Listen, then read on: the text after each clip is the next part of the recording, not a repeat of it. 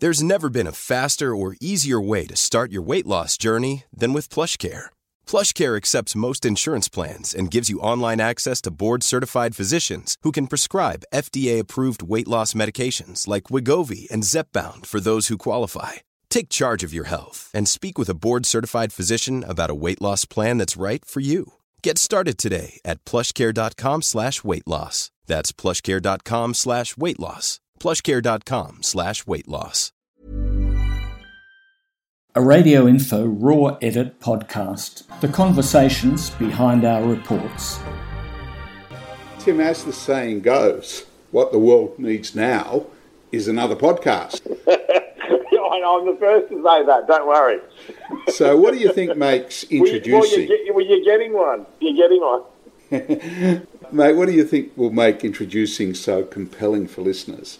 Well, I've kind of always been lucky enough with my radio job to be making a radio show that I truly enjoy. And I've been doing that for a long time with people that I've, I've loved. And I'm kind of hopefully taking that, although a lot more niche, into something that I've been interested in my whole life. I think doing this kind of radio, I haven't been able to speak to the musos that I'd love to, and in in my kind of little groupie way, I go and see a lot of live music. Got a lot of friends in bands. I'm at festivals as much as I can, and I'm kind of like, well, why can't I? Why shouldn't I turn this into something? Especially as well because a lot of people are like, can I come on the radio show? Got a gig to promote them. I've become very good in the last what ten years on drive at saying no to friends. So I'm like, it might be good to start saying yes. So back to my first point. I really enjoy it. The six episodes I've done, I've truly enjoyed, and that's all I can kind of offer. If, if other people like it as a result, then that's great. But I've, I've had a lot of fun, and it's a passion project more than anything. How long are they? The the episodes. Well, look, I, I hate. I, I, so here's here's my other thing. So I have a very short short commute to work. So I, I'm kind of never really gotten into podcasts, especially now this year we haven't been travelling much. So um, I know Joe Rogan opened the mics and then four hours later it stopped.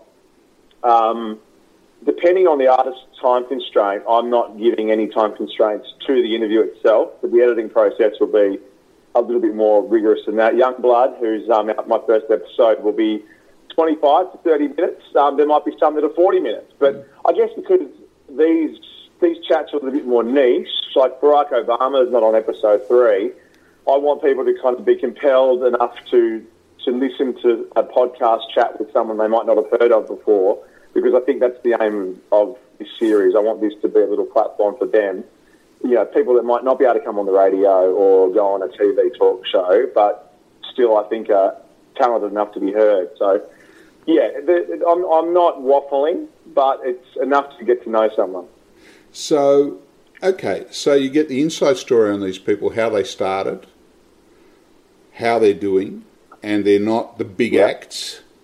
Um, and who do you think then is the target audience or the people that will get the most out of these?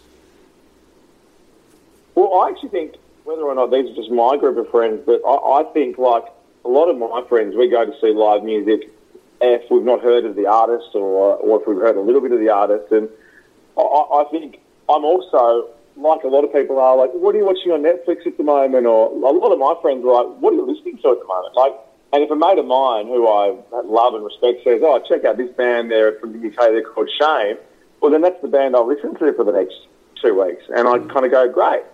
I love hearing something new for the first time, and I and I feel I'm not getting that as much. So I want this to almost be my Netflix recommend. Like here are some people I think you should listen to and give a go to, and I think a lot of the time you might get something out of that. That- It's not for everyone. A lot of people, you know, I've got a friend in Perth that throws out all his albums, and when the best of comes out, he buys the best of, and he's a real basic down the line, listen to singles guy. So this is not a podcast for him.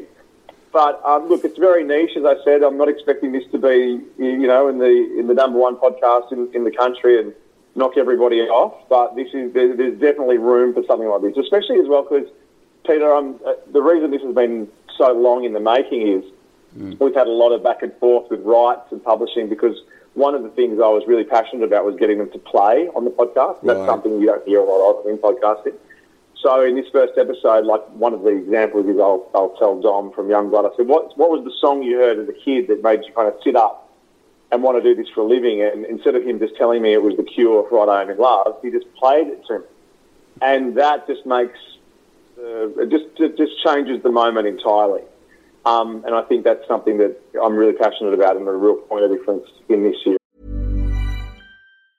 If you're struggling to lose weight, you've probably heard about weight loss medications like Wegovy or Zepbound, and you might be wondering if they're right for you.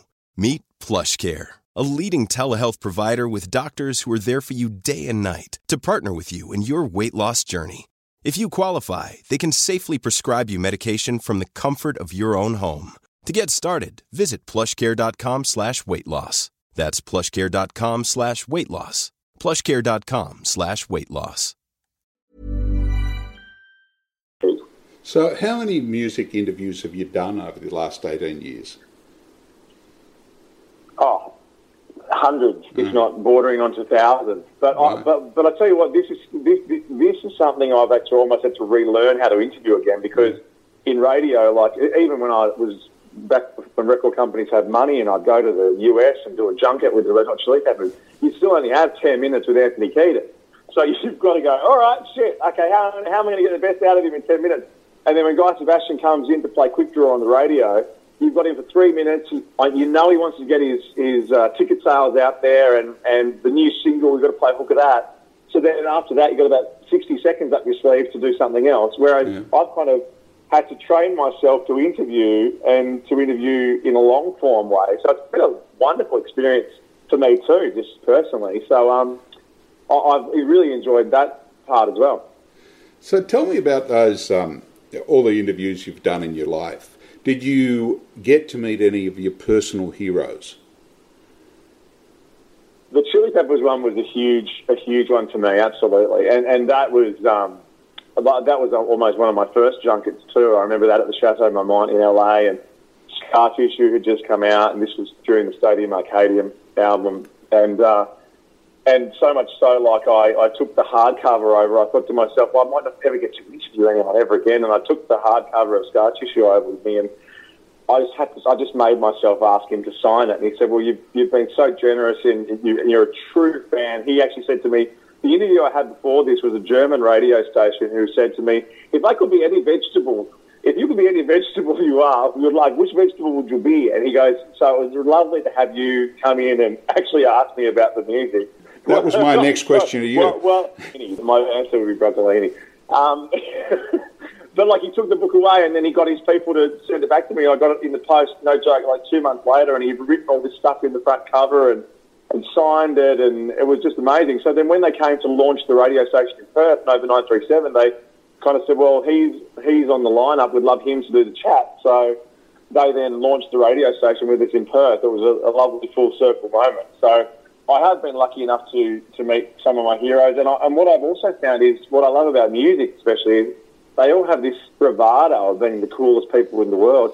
There, I, I couldn't fault one chat out of the hundreds I've had. They've all been so generous. And because then because you also realise it's their creative pursuit. This is something they make, and you're getting them to talk about it. Very rarely, apart from maybe one I wouldn't want to mention, very rarely had anyone disappoint. They've always kind of come to the party, which I thought's always been so good about music. Were there any interviews of acts that you didn't particularly like? I don't know, those interviews were foisted upon you because you had to do it because they were touring and all of that sort of stuff. Were some of them better than you expected? Oh yeah, hundred percent. Yeah. Although, although, like I remember even like the beauty of being I've been in commercial radio now for almost nineteen years. I remember interviewing Lady Gaga and Rihanna and Katy Perry, and it always, it, no doubt, it always follows this. It goes, Rihanna comes into the studio, Lady Gaga comes into the studio, Katy Perry comes in. Then the next time they come to the country and they're a little bit more famous, they'll do a phone interview with them. And the next time you come to the country, you'll do it. You'll do a junket in the hotel with 400 other people. And the next time they come to Australia, no interview at all. so I, I've enjoyed having the opportunity to have Rihanna sit opposite me here in the Nova Studios, like Lady Gaga and all that stuff. That stuff doesn't seem to really happen anymore. So no, it's, it's been it's been a been a fun fun 18 years of watching the music industry change. What do you have in your arsenal? The, the tricky little question that you ask. I have found this podcast, I've found it's best to have that kind of, I, I like to start with that moment that made you think this is a job. Because, like, I've always wanted to be in a band, but I'm 39 now and I feel, oh, God, I don't think this is going to happen anymore. So this is the closest I'm going to get to being in a band is speaking to people in a band. But they've all got something that makes their eyes light up and they jump out of the chair.